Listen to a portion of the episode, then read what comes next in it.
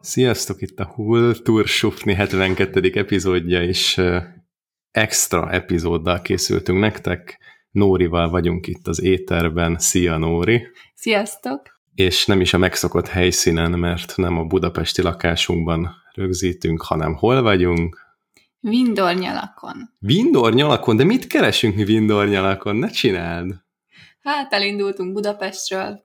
És eddig, eddig tartott a kocsi. Igen. Hol van ez a Vindornyanak? Vivaj basznád mellett kettővel, nem? Csak után három kanyar, igen. Keszthelytől 15 kilométer körülbelül.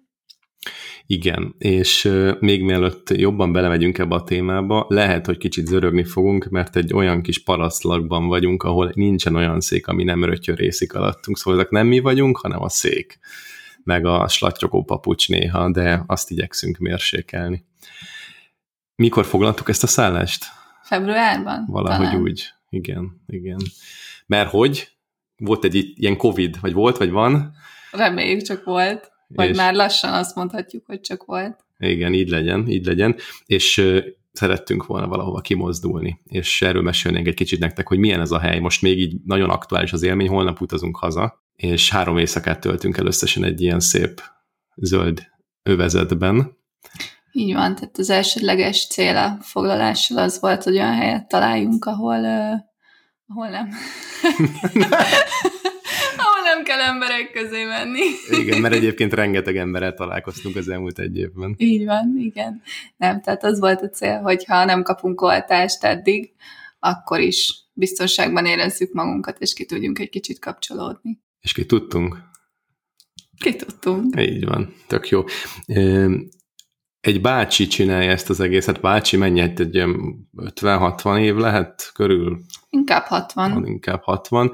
Szerintem évek óta ezt csinálja, meg hát ezt igazából mondta így, hogy pontosan hány év óta azt nem, azt nem firtattuk. Egy szép, szép kis gárdája van, szerintem 10 plusz fővel bős, bőven, tehát itt, akik uh-huh. láttunk, akik füvet nyírnak, meg gondozzák itt a, a földeket, reggelit készítenek nekünk, igazi parasztos reggeli van különféle kecske sajtó, ez a máz már a mániánk, ugye mindenhol kecske sajtot teszünk, meg, meg nem is tudom, még csipkebogyó, lekvár, meg, meg minden, uh-huh. amit, amit el tudtok képzelni, azt itt helyileg készítenek az összes zöldségtől, gyümölcstől, tojástól, a tojást ezt nem készítik, vagy hát elkészítik, de előtte ugye a csirke, illetve a tyúk az, aki ezt előmelegíti. és, és tényleg minden helyi nagyon finomak, finomak az ételek, és ez, ez csak a reggel, ugye napközben meg elmegyünk ide-oda. És azt azért mondjuk el, hogy bár minden szuper, de ide bejutni egy, egy, egy kis személyautóval azért kihívás. Tehát Kalandos volt, igen. Az út az borzasztó. Hát igen, ez egy ilyen földút gyakorlatilag a hegyekben. Az utolsó két kilométert egy olyan tizen két-három perc alatt sikerült megtennünk első alkalommal? Igen, tehát egy komolyabb futó, vagy egy közepesen komoly futó azért ennél sokkal gyorsabban megteszi két lábon. Hát mindegy, vigyázni kell az autóra. Szóval ez az egyetlen negatív, amit el tudunk mondani szerintem. Vagy van még? Nem, Mi? szerintem ennyi.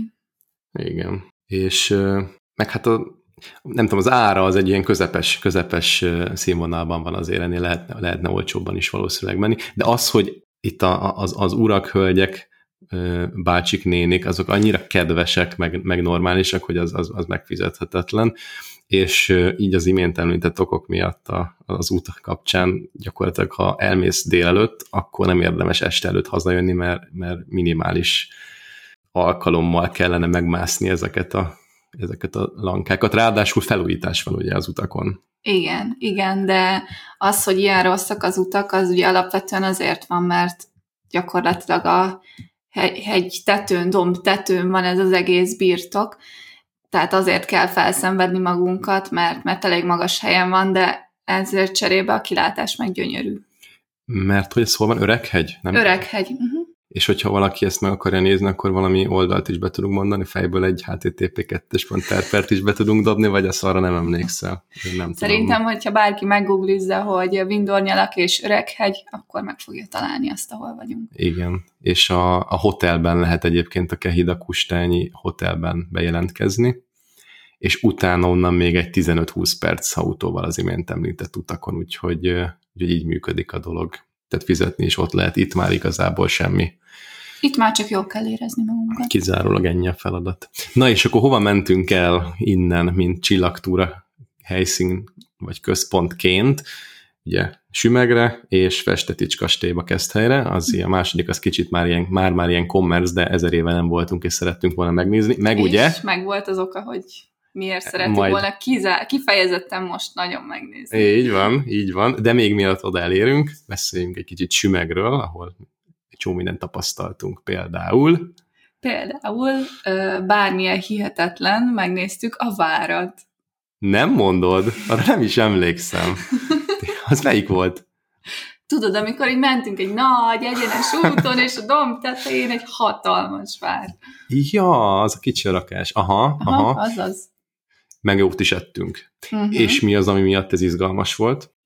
Hogy nem csak a várat láttuk, hanem éppen akkor egy lovagi tornát is rendeztek, amikor ott voltunk a délután folyamán. Úgyhogy be is, be is lógtunk. Be, de még hogy belógtunk? Úgy csinálunk, mint ez minket nem érdekelt volna, holott egyébként nagyon.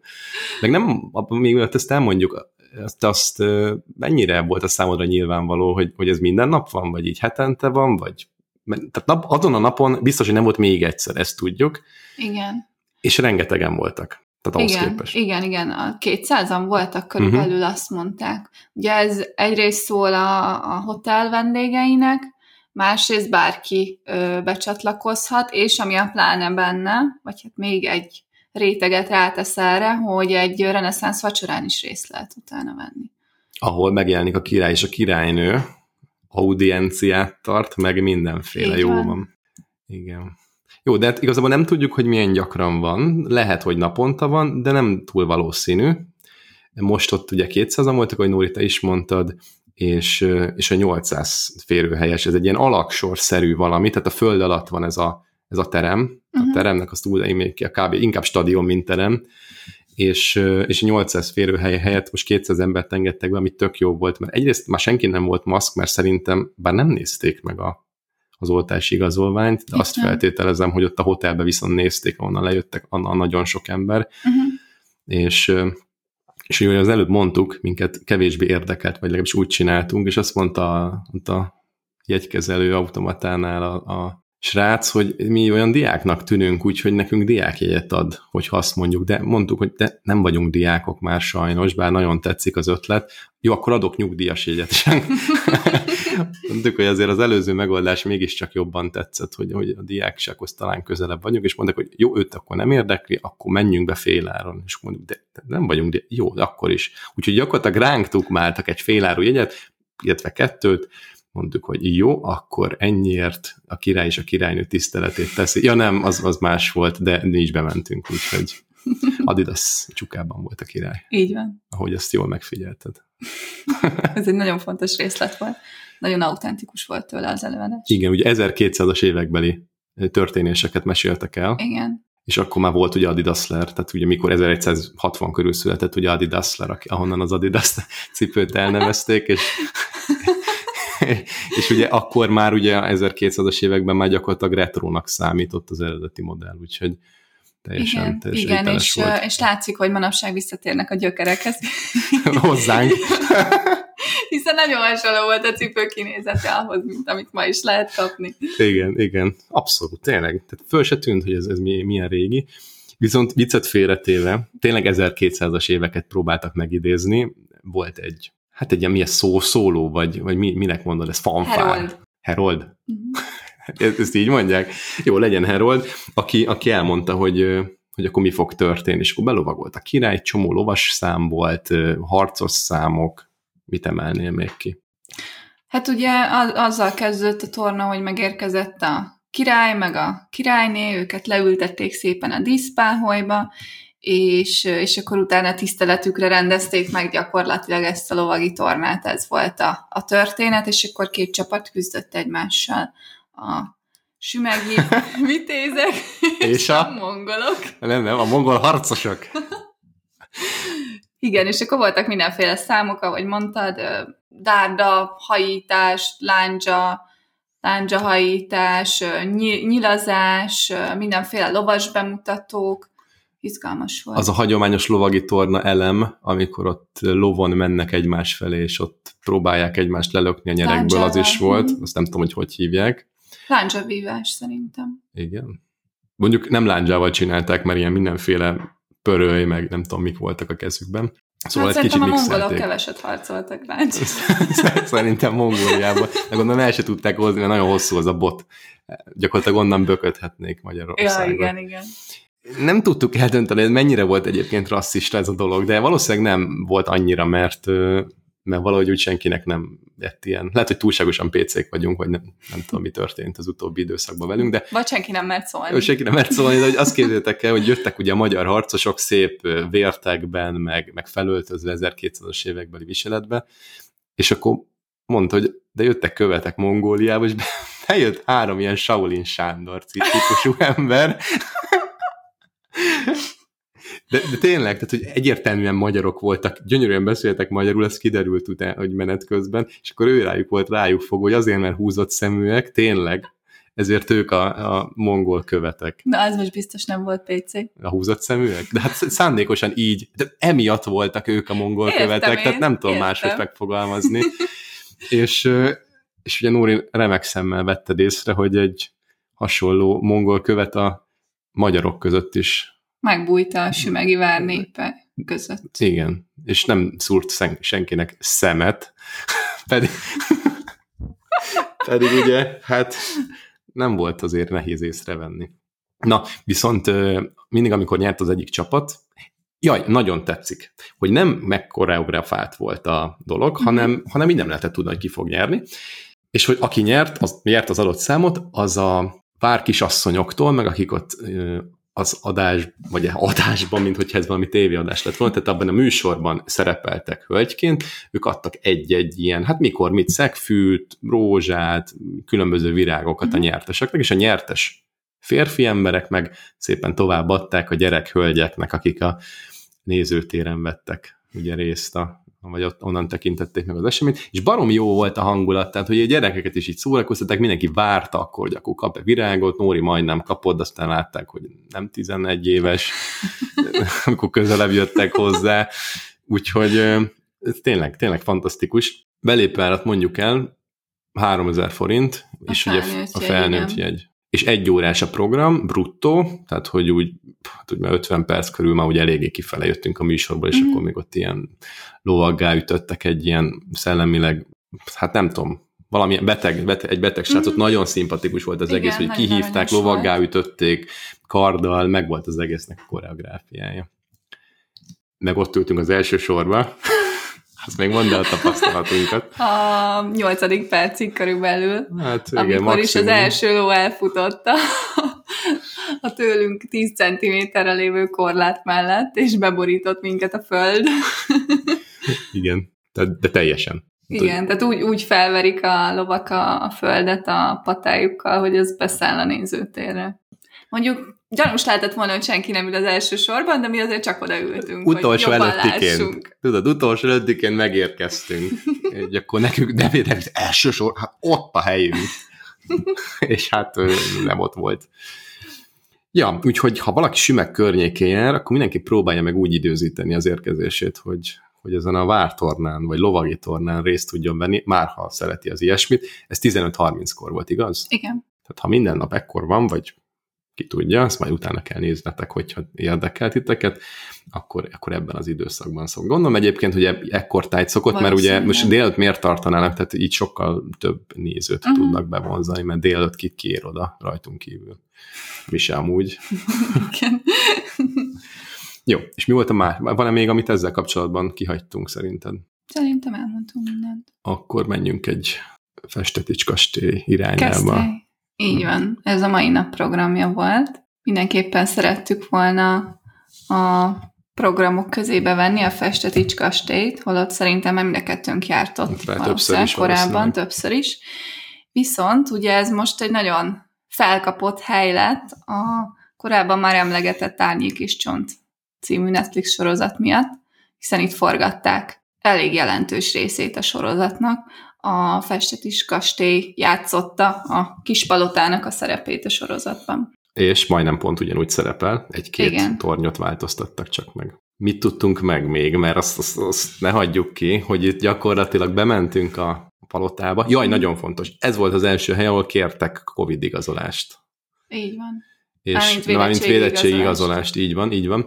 És tényleg nem engedtek volna be, hogyha ott volt is egy, egy másik, tehát idegen nyelvű család, akiknek nem volt ilyen igazolásuk, és nem is tudtak bemenni, közvetlenül előttünk. Igen. Más kérdés egyébként nem tudta elmondani a hölgy, hogy a angol nyelven, hogy egyébként Covid igazolásra lenne szükség, és a, a különböző nem tudom, jelekből próbálta kiteríteni a, hát szerintem valami szerb, vagy valamilyen déli emberke, hogy akkor neki igazolás kellene. Igen, de a hölgyvédelmére szóljon, hogy a vendégek sem tudtak teljesen angolul szerintem. Ő sem értette, hogy mi merre hány méter.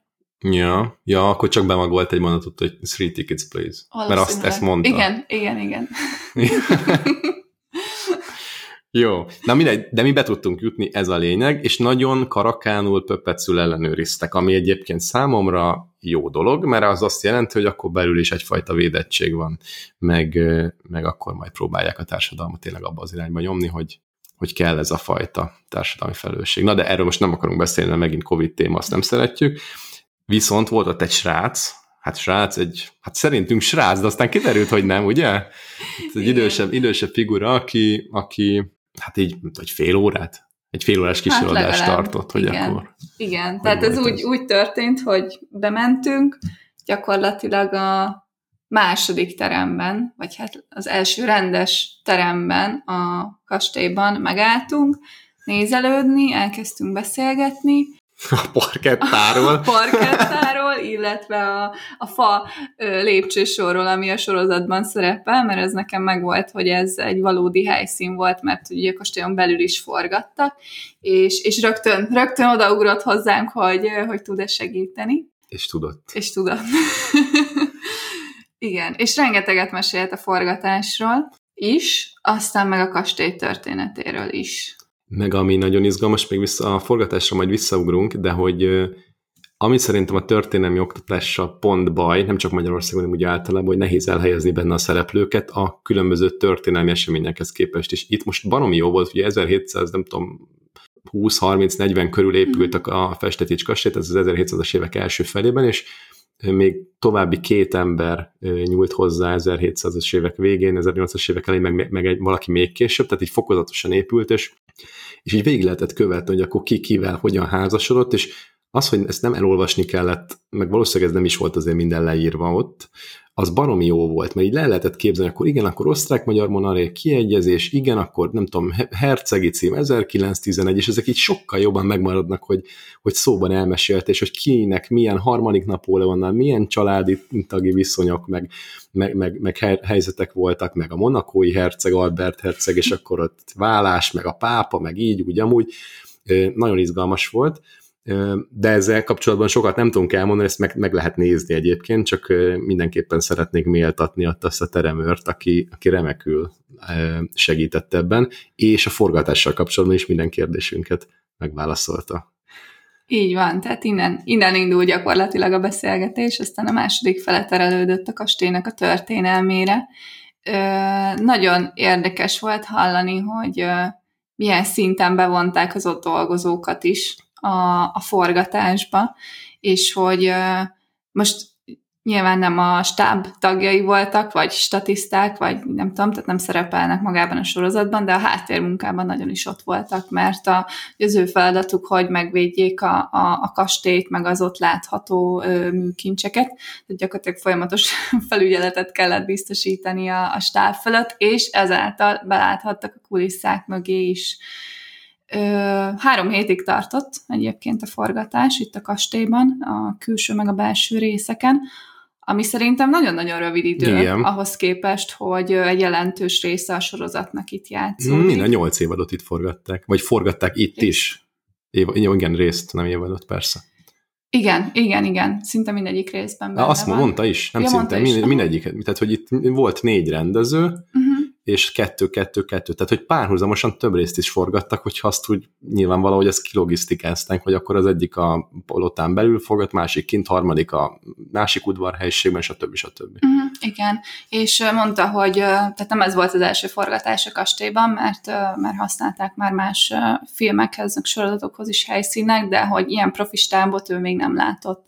Tehát, hogy minden a helyén volt, mindenki tudta, hogy mi a dolga, nagyon profin, gyorsan dolgoztak, úgyhogy ezért lehetett ilyen rövid idő alatt ennyi jelenetet leforgatni. És ez a stábra is igaz, meg a színészekre is. Igen, és azt is mondta példaként, hogy ha valaki befejezett egy jelenetet, ugye akkor szokás egy kicsit megnyugodni, nem, ott azonnal pakolás, derítő, mindent átmozgatni, meg mondták, hogy éjszaka is forgattak nappali jeleneteket, egy 20x20 négyzetméteres ilyen, hát az ilyen nem tudom, azt hívják ilyen derítőfénynek, nem, amit, amit így rá, rányomnak, és akkor mhm. onnan jön, mintha egy nap egy ilyen szort fény lenne napból, 20x20 négyzetméter, 20x20 méter, tehát 20 négyzetméter, tehát az nagyon-nagyon, az hatalmas. Igen. És érdekes azért, hogy annyira meg nem gondolnám hatalmasnak, hogy az egy ilyen napot tud helyettesíteni egy ilyen bizonyos fajta vágásban, vagy, vagy egy ilyen operatőri beállításban. Igen. De mégis tud ezek szerint. Igen, és mondta, hogy gyakorlatilag ezzel lehetőség volt arra, hogy éjszaka vegyenek fel nappali jeleneteket, Abszolút. olyan szinten be tudták világítani.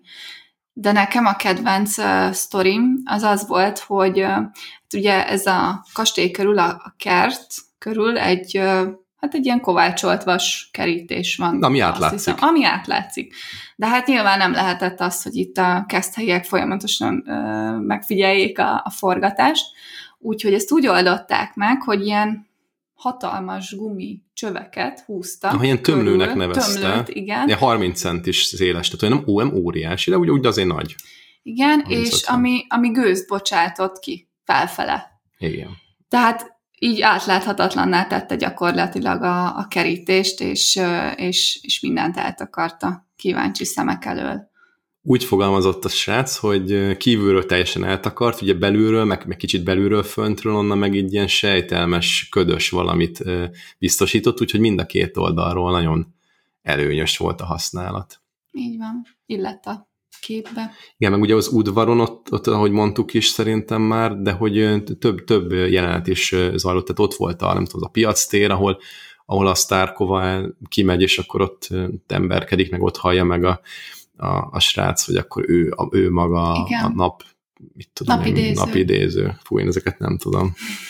De, de igen, úgyhogy Jaj, meg ami engem nagyon-nagyon érdekelt, hogy, hogy hogy működik ez, hogy akkor bejelentkeznek, és akkor, akkor jönnének? Vagy tehát nyilvánvalóan egy pénzügyi dolog, azt, azt úgy sejtettük, de hogy ezen kívül mondta a, a srác, hogy, hogy ez az egyik szempont nyilvánvalóan, a másik meg, hogy hogyan, egy, egyrészt ugye ennek van egy olyan árnyalata, hogy mennyit pénztől buknak el, amilyen belépők és egyebek, tehát az nyilvánvalóan az egy szempontot, meg hát valamennyit azért keresni akarnak rajta, plusz ugye kockázat, és ez a másik dolog, amit nagyon erősen mérlegelnek, hogy, hogy mekkora a kockázata annak, hogy tönkre tesznek valamit, és azt hogyan tudják javítani, restaurálni, biztosítani, stb. stb. Szóval erre vannak lehetőségek, meg módszerek, és hogy ezt a két, szempont, két szempontot szoktak nagyon erősen mérlegelni.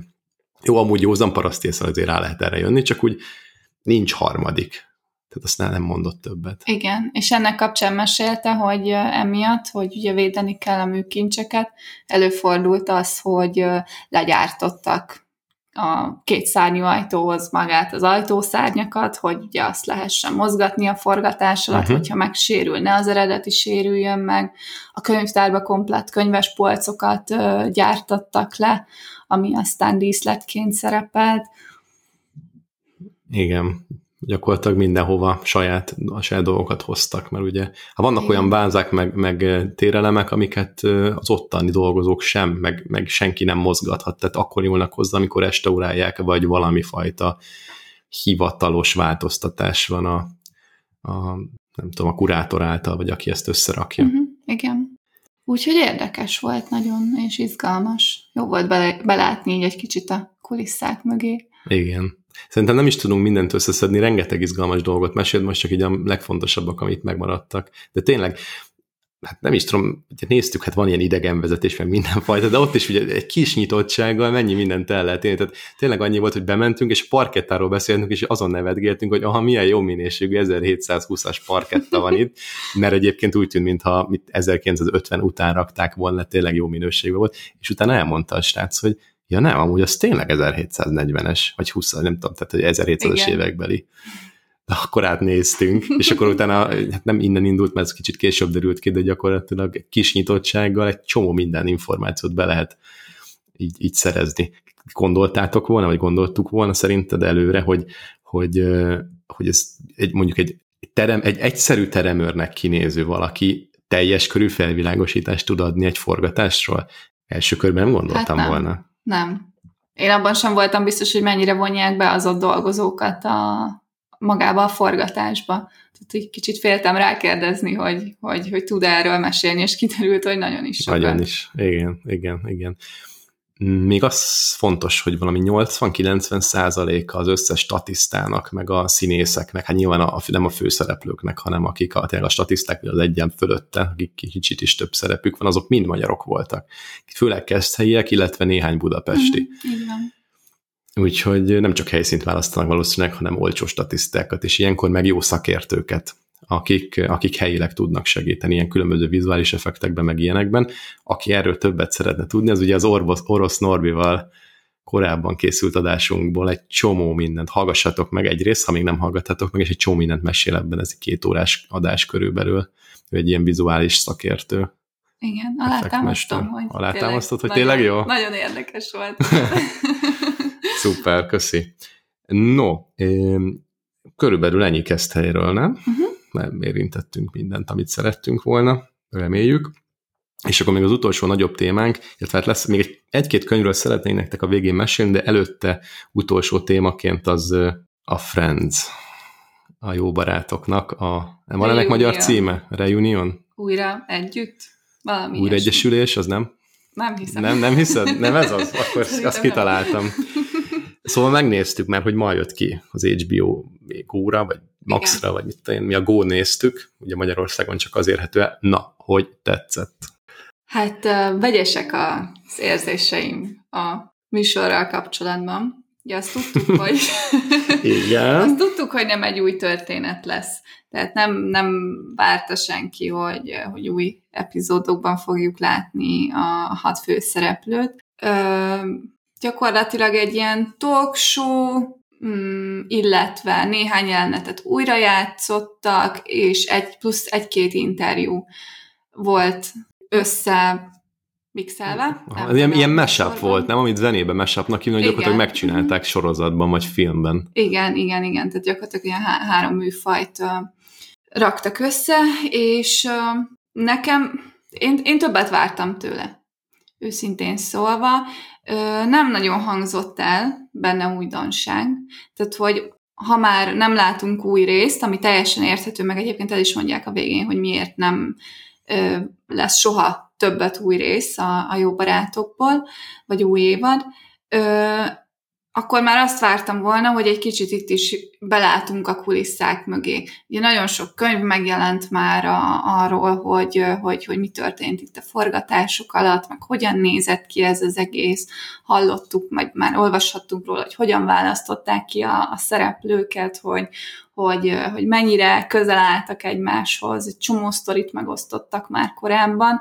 Tehát nekem gyakorlatilag egyetlen olyan információ volt a, egyetlen egy információ hangzott el, ami, ami új volt, amit most nem tudom, hogy elspoilerezhetek Szerintem úgy csináljuk, sem. hogy majd, majd mondjuk, hogy mostantól lesz egy-két spoiler. De szerintem most még nem mondd el. Vagy ja. lehet, hogy ne is mondjuk el, mert Jó. nagyon új még, tényleg, tehát hogy ez most még mai. Igen, nézzétek meg, aki tényleg jó barátok rajongó, annak szerintem ez az egy információ lesz az újdonság. E, igen, ezzel én is egyetértek. Mondjuk én nem vagyok akkora jó barátok fan, többször láttam az összes részt, de semmilyen háttérinfóval nem vagyok képben, vagy nem voltam. Nekem például az is új info volt, hogy, hogy hogyan ment a kiválasztás. De nyilvánvalóan ezt már lehetett tudni, tehát egy kicsit is utána olvasott, hogy akkor ki volt az utolsó első, miért jöttek, hogy jöttek, egyéb sorozatok, stb. Nekem az a is új volt, de ezt azért lehetett tudni. Csinálunk azért egy teaser, tehát hogy, hogy a, milyen jellegű információ, tehát az, hogy ki, ki ilyen kavaros, ki kivel kavart volna, szeretett volna, vagy kavart is, tehát hogy így e, ezzel kapcsolatban tudtunk meg valamit, ami, ami újszerű, vagy úgy nem teljesen új, tehát hogy ez azért Igen. nem volt korábban kint. Így van. És neked milyen érzéseid vannak a műsorral kapcsolatban? Én volt, ahol könnyeztem, de tudom, hogy te is, hát mert ugye együtt néztük, de... Ez, ez várható volt. Tehát. azért ez egy 17 éve történt, illetve 17 éve fejeződött be, előtte már nem tudom, 10 év, az, hiszem 10 év is volt, nem? Tehát, hogy valójában azt, azt addig forgatták is, meg addig mm. ment.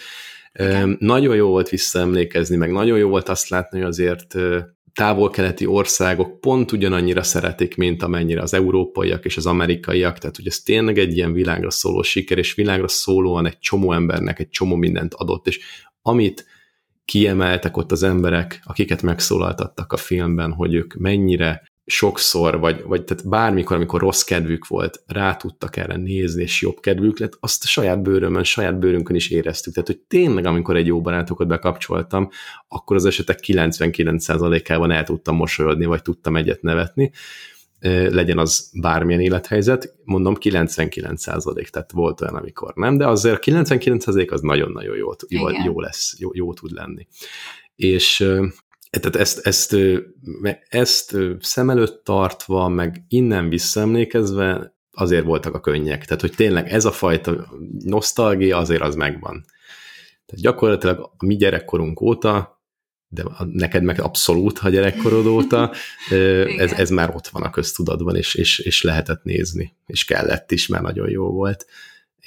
És na, én, én nagyon örülök egyébként, hogy nem vitték tovább a sorozatot, mert ezt csak elrontani lehet. Gyönyörű a lezárás, nem ilyen How I Met, meg Big Bang, jó, Big Bang Theory is jó egyébként, uh-huh. de azért nem ilyen szinten jó. Tehát ez az, ez az ending, ez olyan szinten le volt készítve, meg olyan kerek az egész, hogy ehhez, ehhez kár hozzányúlni, és ezt nagyon jó érzékkel, és nagyon jó ütemben érezték meg az, hát most mondjam, hogy szervezők, de tehát a, a direktorok, meg akik ezt, akik ezt összerakták, a, a writerök, tehát a, az írók, a rendezők, én, meg a producerek, na ez a szó nem jutott eszembe, tehát a Marta Kaufman, meg Kaufman, Crane. Crane, meg a fú harmadikat most nem is tudom, majd eszünkbe jut mondjuk, de hát mindegy is. Ők is egyébként benne vannak ebben a filmben, mesélnek, főleg a Marta Kaufman, hogy akkor hogy ment ott az előkészület, meg, meg milyen nehézségek voltak, és a többi, és a többi. Tehát, hogy összességében ez egy közepesen jó dokumentumfilm szerintem, de mivel témáját tekintve egy olyan dolgot így dolgoz föl, ami, ami viszont egészen fantasztikus volt a saját műfajában, ezért szerintem egy átlagnál jobb dokumentumfilm lett. Az IMDB jelen pillanatban 8,3, tehát egészen elképesztően jó értékelése van, bár azt feltételezem, hogy azért a legtöbb olyan ember nézte meg, aki óriási fan és vagy kritikus, és a kritikusok azért egy IMDB-n, ami egy ilyen popularity checker gyakorlatilag, ott nem nyomnak olyan nagy, vagy nem, nem nyomnak akkora súlyjal alatban. Igen, igen, tehát ehhez érzelmi szálak kötnek szerintem mindenkit, aki aki valaha látott, akár csak néhány részt, és nagyon jó volt nosztalgiázni egyébként, mert nagyon sok jelenet volt a sorozatból, meg újra is játszottak néhány jelenetet, fel is olvastak néhány jelenetet, tehát ez, ez tényleg egy ilyen kis nosztalgia vonat volt. A lezárásról meg még annyit akartam mondani, az jutott eszembe, amikor mondtad, hogy ennek itt kellett ö, ö, véget érnie, ezzel én is abszolút egyetértek, hogy nem, nem jó, hogy ezt nem nyújtották úgy, mint a, mint a rétes tésztát, és ezt el is mondják a sorozatban, hogy, hogy ugye arról szól a, a, a sorozat, hogy, hogy a hat jó barát próbálja így megtalálni a helyét az életben, meg a kapcsolatait össze rendezni, uh-huh. és, és ugye amikor a, valakinek aztán családja lesz, akkor a való életben is úgy alakul általában, hogy akkor átrendeződnek a prioritások, nincs már akkor a hangsúly a, a barátokon, és, és ezért is lett itt vége a sorozatnak, vagy ezért is egy nagyon jó összhang így a, a való élettel itt a lezárása a sorozatnak, hiszen ugye a Monikának meg a Chandlernek gyerekei lettek. A végén elköltöztek, gyakorlatilag mindenki összeházasodott, megtalálta a párját, tehát ez tényleg egy szép lezárása volt a, annak a tíz évnek. Abszolút, igen, igen. Még a végén egyébként megkérdezik mm, az összes szereplőt, hogy, hogy szerintük mi lett belőle, belül, uh-huh. vagy hát a, a, a karakteréből, és az érdekes, hogy Joey, nem is tudom, azt mondta, hogy ezt elmondhatjuk, ez a nem egy nagy dulás, hogy, hogy ő Venice Beach-en nyitott valami szendvicsezőt. Mi más? és, de nem ez is az a lényeg, hanem ugye az ő sorozata folytatódik, hiszen van Joey egy és második, e, első és második évad, Igen. azt hiszem a sorozat címe is ez, hogy Joey. Igen. Vagy Joey a, a elejében, vagy van valami nem, ilyesmi. Joey. Uh-huh. Tehát ott azért ő folytatódik, tehát hogy egyáltalán nem hozta azt be kvázi reklámként, hogy amúgy neki van valami utána, tehát hogy pontosan tudjuk, hogy mi történik vele, de, de nem, tehát hogy ő egyébként szendvicsezőt nyit. Igen, szerintem ő is azt tartotta, hogy igazi lezárásnak azt a tizedik év az utolsó részt. Igen, hozzátéve, hogy én mondjuk tök szerettem a Joy-t is, tehát én ezt én sajnáltam, hogy elkaszálták szerencsétlent. Jó, hát na, tehát akkor ajánljuk ezt a cuccot, hogy ha szeretitek a Friends-et, vagy a jó barátokat, amit szerintem mindenki szeret, vagy nagyon sokan, tehát magyarul ajánljuk. Egyébként önmagában nem egy nagy duranás. Én hatot adtam egyébként rá IMDB-n, mert Hú, most látnátok, hogy Nóri, hogy nézem, elnézést kérek, majd, majd akkor... Ma, Ezt majd megbeszéljük az adást. Jó, majd ma én mosogatok. szóval nekem kevés volt, mm, meg nem tudom, hiányoztak belőle így szereplők, tehát próbáltak másokat is megszólaltatni, ugye nyilvánvalóan a hat főszereplő igen, meg a Janice jött vissza, meg, meg Günther, meg voltak egy-egy, és például a Mike nem jött vissza, és így nagyon nehéz volt attól eltekinteni, hogy, hogy azért nem hívták be. Tehát mindenkinek ott volt ugye a párja, pár...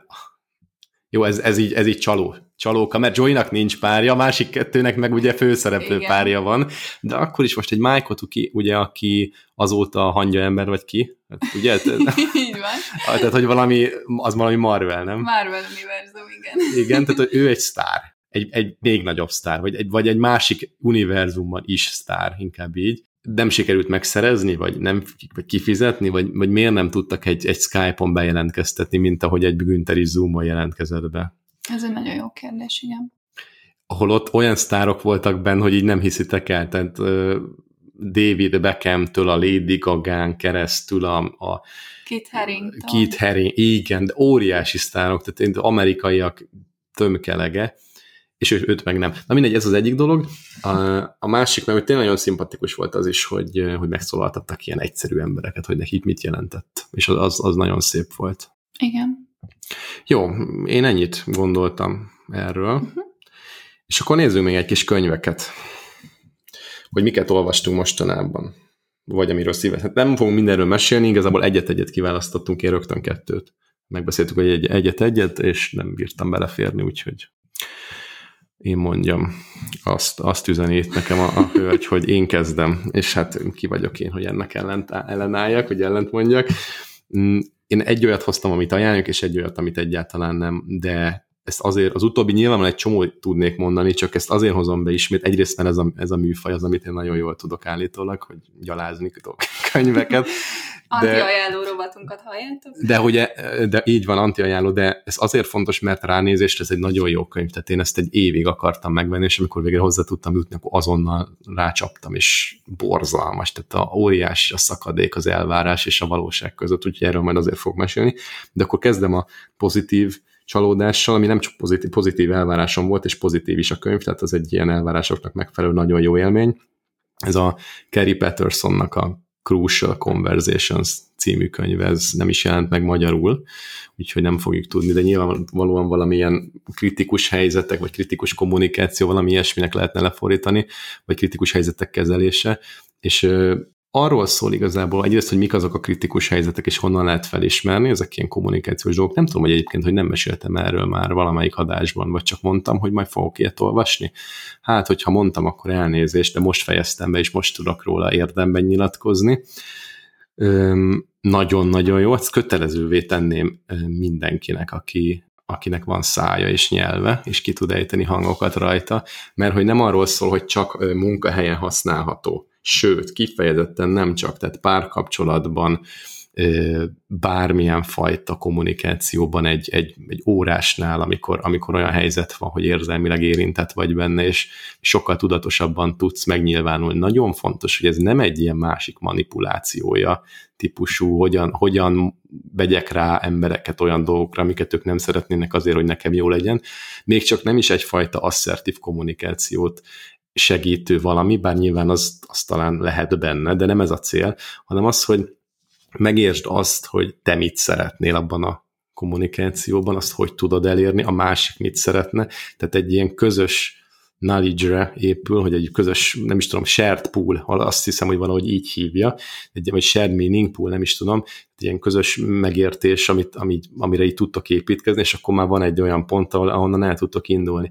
És erről egy ilyen, ez egy ilyen viszonylag rövid 200, 220 oldalas könyv, nagyon jó praktikákat, technikákat mutat, jó, hát hogyha a második edition, tehát a második kiadást veszitek meg, akkor már az első kiadásból sokaknak a, a véleménye, meg ilyen visszaemlékezése is benne volt, hogy ez hol segített neki ez a technológia, vagy nem is, ez nem technológia, ez egy ilyen tool, vagy, vagy toolset, hogy hol tud ezt hasznosítani, és az is izgalmas, tehát az egyes fejezetek végén ez, ez belekerült példaként, vagy ezek, illetve van egy hát nem is tudom, hogy az egy negyedénél, egy negyedénél kb. a könyvnek egy, egy ilyen felmérőszerű valami, hogy te így hogyan, hogyan működsz így kommunikációt érni, és hogyha megválaszolsz kérdéseket, meg hát nem sokat, egy nem tudom, 30-40-50-et, akkor az alapján megmutatja, hogy nem az, hogy milyen ember vagy, meg ilyen hülyeségeket, hanem azt, hogy neked melyik fejezet az, ami a legtöbbet adhatja. Tehát ez egyszer elolvasás, és utána érdemes vissza-visszatérni, hogy akkor, akkor változtál, fejlődtél hogyan működsz most, és mi, mi az, amiben még változhatsz jó irányban.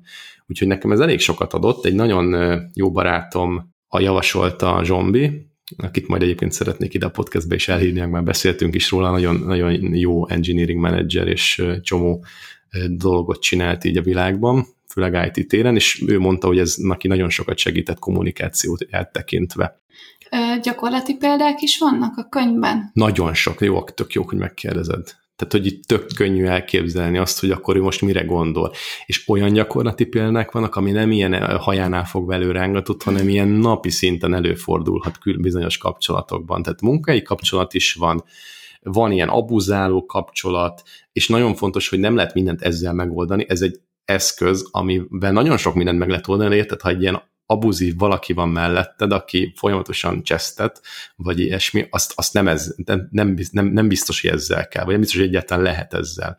Ez egy ilyen hagyományos kommunikációs lehetőség, tehát egy munkája 99%-ában használható, a kapcsolatok 99%-ában használható, és, és tök jól működik. Ja, és azt mondtam, hogy Kerry Patterson könyve, de egyébként négyen írták most az ő nevüket nem olvasom föl, meg nem is tudom fejből, és felolvasni se tudom, mert nem jegyzeteltem ki, de hogy, de hogy négyen csinálták. Szóval gyakorlatilag lektorálták is rögtön. És uh, feladatok is vannak a könyvben?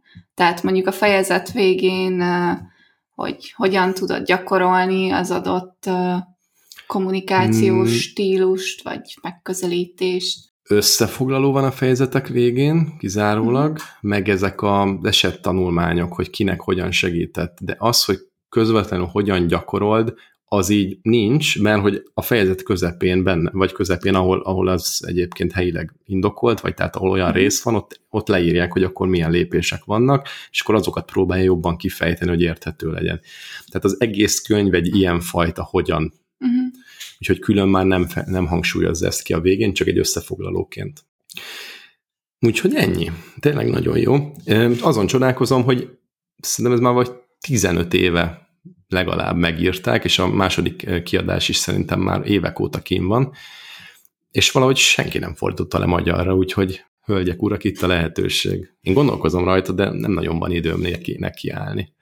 Meg nem is tudom, hogy ez hogy működik, erről már beszéltünk. Hogyha valaki tudja, hogy hogyan kell így fordítóként működni, vagy hogyan lehet erre bejelentkezni, hogy te szívesen lefordítanál egy könyvet, vagy hogy működik, hogy egy fejezetet lefordítasz, és akkor elküldöd egy kiadónak, és akkor majd azt véleményezi, vagy tehát, hogy milyennek a folyamata. Ez Nórit is érdekli egy más, más könyvek kapcsán, meg most ezek, ennek kapcsán engem is, hogy légy mondjátok el nekünk, hogy erről mit tudtak. És akkor Te meg mit olvastál? Egy csomó mindent, tehát itt látom, hogy miket olvasol, de ugye az Ambrózi Báró, amiről... Így van, egy, egy magyar könyvsorozatot hoztam, Böszörményi Gyula írta, és hát ez egy ifjúsági könyvsorozat, de nem feltétlenül csak ennek a korosztálynak szól. Ami a, a különlegessége, hogy Magyarországon játszódik, nagy részt egyébként Budapesten, egy olyan könyvnek, a sorozatnak a 80%-a Budapesten. Ez hány könyv amúgy? Bocsánat. Ö, hat könyv, illetve van néhány kiegészítő kötet. Uh-huh. Kettő vagy három. De még folyamatban van a, az írás egyébként. Ö, azt hiszem, hogy idén karácsonyra készül az író a legújabb résszel. Uh-huh. Ö, ami nagyon ö, izgalmas benne, szerintem, hogy ez az 1800-as és 1900-as évek találkozásánál játszódik, tehát ott a századfordulón, és, és a, az alaptörténet az, az az, hogy van egy testvérpár, két lány, és, és az egyik a századfordulós ünnepségek alatt eltűnik, elrabolják, vagy valami történik vele, ugye nem tudjuk az elején, és a, ennek a hatására a másik lány az neki elnyomozni, hogy mi történhetett a húgával, és a nyomozás közben találkozik egy báróval, ezzel az Ambrózi báróval, aki a, a nevét is adta a könyvsorozatnak, aki egy, hát egy főnemes, aki úgymond így, így mellékesen bonyolult ügyeket is segít megoldani a rendőrségnek. És, és az ő kette, kettőjük nyomozásáról szólnak gyakorlatilag a könyvek. meg közben látjuk az eltűnt lányjal is, hogy, hogy mi történik, de a, de a hangsúly a bárón, illetve ezen a lányon van. Uh-huh. És ami nagyon különleges a könyvekben, hogy, hogy Böszörmény Gyula hatalmas kutatómunkát tett emögé az egész mögé, és gyakorlatilag valós eseményekre építi fel a, a könyvet, vagy a, a könyveket. Tehát most az egy dolog, hogy látjuk Budapestet a század fordulón, és, és olyan utcanevek vannak benne, amik, amiket még ma is így hívnak, vagy hogyha ma már nem így hívják, akkor lábjegyzetben látjuk, hogy ma hogy hívják azt az utcát, tehát hogy abszolút el lehet képzelni, hogy, hogy hol, hol ment végig az a, az a hintó, vagy, vagy melyik, melyik utcáról van szó. De nem csak ezeknek nézett utána, hanem egyrészt a személyeknek is, tehát a könyvben a, a személyeknek a 90%-a valós személy, és nagyon sok ilyen tudást megoszt ezekről a valós személyekről a könyvben lábjegyzetben. Tehát a, amellett, hogy így halad a történet, látjuk, hogy mi történik a szereplőkkel, a, a korabeli dolgokról is nagyon-nagyon sok mindent meg lehet tudni, és a személyek mellett ugye nyomozásról van szó, a rendőrségről, különböző bűnesetekről, és ezek a bűnesetek is valódi megtörtént esetek. Aztán, hogy utána már hogy csavarja az adott eseteket az író, az, az persze változik, hogy most az tényleg úgy történt meg a valóságban, vagy, vagy, vagy a történethez igazította, de, de tényleg látszik, hogy óriási kutató munka van mögötte. De úgy bejut a rendőrségre, vagy ezt hogyan? Vagy hát ezek már régiek, bocsánat, ez hozzáférhető valószínűleg publikusan. Igen, igen, igen, igen. Egyébként Molyon van egy zónája ennek az Ambrózi báró eseteinek, és ott nagyon sok hát ilyen kulisszák mögötti információt oszt meg az író, minden héten ír egy hosszabb posztot, és, és ott lesz szokta írni, hogy hogyan hogyan találja ki ezeket a történeteket, hol nézett utána uh-huh. az adott eseteknek. Most például a második könyvet olvastam néhány hete a sorozatból, és ott a elég jelentős része játszódik Budapestnek egy olyan város részén, a Tabánnak hívták annó. Ezt most is így hívják. Akkor Tabán. Vagy hát most is hívnak így egy városrészt, gondolom ugyanazt. Akkor igen, és, és ott például elmesélte, hogy, hogy talált egy egy írót, aki egy interaktív térképet készített online a régi Tabánról, és ott tehát ez gyakorlatilag segített neki, hogy elképzelje, hogy, hogy a szereplők hogyan mozogtak az utcákon, hogy milyen épületek voltak, hogy hol volt az a kávéház, amiről szó uh-huh. volt, vagy az a kis ház, ahol, ahol laktak, illetve nagyon sokat nyomozott a levéltárban, meg mindenféle online forrásban, a újságcikkekből. Ugye a nyomozás, meg ez az egész nyomozói műfaj, ugye van egy Agatha Christie vonal, van egy Sherlock Holmes vonal, meg, meg vannak ezek a svéd krimi írók, akik még nagyon-nagyon jók. Hol lehet ezt elhelyezni, vagy hogy milyen típusú nyomozó ez, a, ez az Ambrózi gróf? Én szerintem Sherlock Holmeshoz hasonlít a leginkább. Abból a szempontból, hogy, hogy ő is az ilyen legapróbb jelekből jön rá arra, hogy, hogy ki volt a gyilkos, vagy milyen összefüggés volt a, az adott esetek között. Ö, emellett egy elég magának való ö, alak, és, ö, és ő egyébként ezt az egészet hobbiból csinálja, hiszen ő egy főnemes, nem, tehát nem azért dolgozik, hogy ezzel keresse a, a napi betevőjét, hanem, hanem azért, mert tényleg élvezi, meg jó is benne. Uh-huh. Oké, okay, mi az előbb javítom magam, mert nem svédek, hanem ezek dánok és norvégok, főleg norvég, akire gondoltam, de de mi is ez mindegy, és ez csak egy kis javítás, illetve a másik kérdésem, hogy amúgy mondtad, hogy a második könyvet olvastad. Uh-huh. Ezek között a könyvek között is van kapcsolat? Vagy Igen, csak a abszolút. könyvekben lévő esetek között van kapcsolat? A történelmileg? Tehát történetileg. Abszolút, tehát ezek nem különálló könyvek, úgyhogy ha elkezditek olvasni, akkor mindenképpen az elsővel kezdjétek, aminek Leányrablás Budapesten a címe. Ö, eredetileg egyébként ez egy trilógiának indult, tehát a három, rész, három részt akart írni az író, de aztán annyi ötlete volt, meg annyira imádta az olvasó közönség ezt a sorozatot, hogy, hogy azóta több rész is született, de ezek mind, mind egybefonódnak, tehát ugyanez a két főszereplő a, a uh-huh. fő karakter a könyvekben, és, és ahogy haladunk előre a könyvekben, úgy halad előre az ő történetük is. Aha, mert például egy, egy Sherlock Holmesnál ott nem függenek össze a történetek, vagy hát a könyvek, viszont vannak nagyon pici visszautalások, amik miatt meg mégis van egy sorrend, és egyébként hivatalosan is van egy sorrend, de valójában mindegy, melyiket olvasod, mert attól az a történet ugyanúgy élvezhető. Uh-huh. Igen, most, most már akkor értem, hogy mire gondolsz. Maguk a, a kis bűnesetek, azok, azok könyvenként lezáródnak. Uh-huh. Ami a nagy átívelő történet, ugye az az, hogy a főszereplő lánynak a hugát keresik, és utána ö, nyomoznak. Uh-huh. Tehát ez egy ilyen átívelő szál, de például most a második könyvben, ö, amit olvastam, ott ö, a ezek a bűnesetek, itt ezekből tíz van, és, és az, az után nyomoznak, hogy, hogy ezek hogyan függenek össze, uh-huh. és mi történik, és ennek egyébként le is zárul a, a ez lezárul a könyv végén. Oké, okay. Oké, okay, izgalmasan hangzik. Ez most, ha jól emlékszem, ez a Librinél a top 10-ben volt 2020-ban, nem? Igen, szerintem Ugye ez a az író? Vagy a könyv volt? De az író is. Nagyon népszerű Böszörményi Gyula egyébként, mint ifjúsági író. Uh-huh.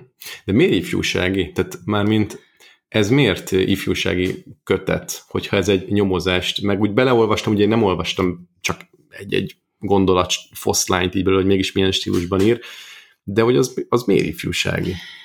Szerintem ezek a könyvek egyébként az ifjúsági, illetve a szórakoztató irodalom határán mozognak. Azért inkább ifjúsági, mert a, a főszereplő lány, ő 16 ja, 7-8 év körül van, tehát, tehát fiatal, igen. Uh-huh. És, és, és emiatt ajánlják leginkább ennek a korosztálynak. Uh-huh. Oké, okay. hát akkor ezt is javasoljuk. Ezt én is tervezem egyébként, mert én nem szeretem annyira ezeket az ifjúsági regényeket, mint te. Csak alkalmanként olvasok egyet-egyet, bár most pont igen, az Aragont, azt most kezdtem tegnap. Nem ifjúsági. Nem az, javíts ki, akkor mi? Az még egy kategóriával lejjebb van, ami middle grade kategória. Ú, akkor visszaléptem. Tudom, hogy van magyarul, igen, de ez egy Harry Potter korosztályú kategória, hogyha A Harry Potter az felnőtteknek is kiváló. Ez így van, ahogy az Aragon is. Na, nagyon remélem, hogy így lesz, és akkor ezt élvezni fogom. Jó, van-e, amit még ezzel kapcsolatban elmondanál is benned ragadt? Mert akkor az utolsó gyalázkodást azt megkezdeném. Randall Munro vagy Monroe könyvével kapcsolatban, ami magyar nyelven magyarázó könyv címen jelent meg és bár, bár Randall Munro egy, egy egészen jó fej egyén, meg, meg egy ilyen jó dolgokat összehozó emberke tényleg. Ugye az xkcd.com-nak a, a készítője, ami egy ilyen nagyon jó képregény sorozat, szerintem hosszú tizenévek óta, lehet, hogy húsz év óta megy. És neki volt ez a projektje Amerikában, hogy szeretett volna egy olyan könyvet kiadni, nem, még egyet visszalépek, tehát volt egy olyan képregénye, ami nagyon nagy port kavart, mert azzal kapcsolatban figuráztak az egész amerikai népet, hogy gyakorlatilag egy általános amerikainak tíz év múlva nem lesz több szókincse, mint ezer szó. Nem fog több szót ismerni, mint ezer legfontosabb szó. És hát az óriási, tehát ez brutál, tehát egy 8000 szavas szókincs, az emlékszem, hogy volt egy ilyen kalkulátorom, ami, ami 8000 szót tudott, és, és szerintem azzal egy ilyen középfokra lennék, vagy lettem volna elegendő, meg úgy lenne úgy bárki elegendő. Ami már úgy nagyon jó, tehát a 8000 szó egy idegen nyelven az nagyon jó tud lenni, de hát egy, egy anyanyelvi szinten az, az, az brutál kevés, és ehhez képest az ezer, tehát ne vicceljünk, na és ezt, ezt kifigurázta, és utána egy óriási flém lett évekkel ezelőtt ez, ezen a poszt alatt, és akkor döntött el, hogy csinál egy olyan könyvet, ahol ténylegesen csak ezer szóval írja le nagyon fontos működési pódokat, például lift működését, például meteorológiát, űrhajót, csak hogy pár példát említsek a könyvből. Szerintem, hát nem is tudom, van vagy 40-50-60 ilyen dolog, amit leír benne. Körülbelül egy 60 oldal, szóval azért gondolom, hogy kb. ennyi lehet benne, kb. egy oldal egy valami. Néha, néha több oldalas egy cucc, de ritkán és bár amerikaiul, tehát angolul ez lehet, hogy jól működik, de magyarul valami egészen borzasztóan semmit mondó. Tehát alapból nem a leggyakoribb ezer magyar szó van benne. Tehát ilyen, hogy tűzvíz. Én mondjad csak. Ö, azt akartam csak mondani, hogy mondd el, hogy mi, mi a lényege a könyvnek, vagy hogy, hogy, hogy néz ki mondjuk egy oldal, tehát hogy... Aha, igen, úgy néz ki, hogy Ugye ez egy grafikus alapvetően, hiszen nem véletlenül ír képregényeket, meg rajzol képregényeket. Ez egy nagy alakú könyv, egy mekkora, A3-as körülbelül, körülbelül, vagy még annál is Akkor, nagyon. hogy nem fér be a könyves Sehogy nem fér be, bár az most mindegy is, mert nem tudják a hallgatók, hogy mekkora a könyvespolcunk, de nagy egyébként, és nem fér be. Tehát A3-as méretű körülbelül, rajzolva van nagyon sok minden, egészen fantasztikusan csodálatosak a rajzok, tényleg. Néhol egy-egy vicc is jól ül. De ennyi, ami pozitív. És olvasni egészen, olvashat, egészen egyszerűen olvashatatlan. Tehát felnőtteknek, akik meg akarják érteni bizonyos entitások működését, mondom például liftét, hogy hogyan működik, az, az, azoknak nagyon-nagyon unalmas lesz. Ráadásul az egyes eszközök, vagy ilyen, nem tudom, tehát ilyen csavarok, meg ilyenekre gondoljatok, amiből mondjuk egy lift áll, vagy, vagy rugó, vagy felfüggesztés, ilyesmi, ezeket a szavakat nem használja. És mondjuk egy, egy belső égési motorra tudok jobb példát mondani, ott a benzint úgy hívja, hogy tűzvíz. Meg, és ez még a jobbik fajta, mert hogy erre így könnyen rá lehet jönni, de de így vannak olyan mondatok, amit egyszerűen nem értem, hogy mit akar, és persze, hogyha valaki azt szerette volna ettől a könyvtől, hogy rájön, hogy akkor mit akar írni egy ilyen félig kódolt nyelven, akkor ő jól fog szórakozni. De én azt szerettem volna, hogy, hogy majd a saját gyerekünknek majd meg tudjuk majd mutatni azt, hogy, hogy mit tudom én, olvasunk egyet a négy évesen, hogy akkor a, na, akkor belső égési motor, és egy tök egyszerű dolog. Persze, én vagyok a hülye, hogy ilyet gondolok, mert nem erre szólt, nem erre volt a célja a könyvnek. Tehát gyerekeknek abszolút alkalmatlan. Középkorú gyerekeknek, tehát tiniknek mondjuk azért alkalmatlan, mert bár lehet, hogy így próbálnák kitalálni, hogy, hogy, hogy mit, jelent, mit jelenthetnek a dolgok, de hogy ott meg pont szókincset kellene tanulni, meg szókincset szerezni, hogy el tudja mondani azt, hogy felfüggesztés, meg rugóerő, meg stb. Tehát nem fogja tudni hasznosítani az iskolában. A felnőtteknek meg már elmondtam, hogy miért nem hasznos. Tehát, hogy semmi, nulla, tényleg idegesítően nulla értéke van a könyvnek szerintem. Az Index, meg az, egy csomó médium lehozta, hogy óriási a könyv, és lehet, hogy angolul olvasták, nem tudom, de hogy ez magyarul egy nulla, azt tuti. És nem értem, hogy miért szerette az fél, fél internet ezt. Igen, és azt még zárójelben hozzátenném, hogy uh, volt olyan feladvány, amit nekünk sem sikerült megfejteni. Ja, persze. Hogy pontosan miről ír azon, a, azon az oldalon. Nem, azt egyébként az oldalakat már sikerült megfejteni, de voltak olyan elemek, amiket nem. Utána én azon még, még törpöltem, csak azt már nem mutattam, vagy nem mondtam el. De nem, tehát nem, nem azért, tehát te is törpöltél volna rajta, ugye Nóri nem olvasta neki, csak megmutattam egy-egy dolgot, ő, ő neki nem volt ez, hát meglepő módon nem volt izgalmas, hát nekem se, de ha már megvettem, akkor végig küzdöttem rajta magam. Illetve amit még mondtál, hogy ugye ez eredetileg angol íródott, az ezer leggyakor, leggyakrabban használt angol szóval viszont ez nem feltétlenül egyezik meg az ezer leggyakrabban használt magyar szóval, tehát ezért is egy kicsit visszás volt a Abszolút. Könyv. Na, én most eszembe jutott egy példa, azért nem mondtam ezt, mert nem tudtam volna példát mondani, most eszembe jutott. Tehát a magyar ezer leggyakoribb szóban elvileg benne van akkor az, ez, az érintő. Mert az érintő az szerepel benne. És, és amikor egy körhöz egy egyenes érintünk, akkor az érintő az itt szerepel, de mondjuk nincs benne a nem tudom, az imént említett benzin például. Jó, a benzin úgy lehet, hogy tényleg nincs benne, de, de hogy ez nagyon, nagyon rossz így, hogy lefordított.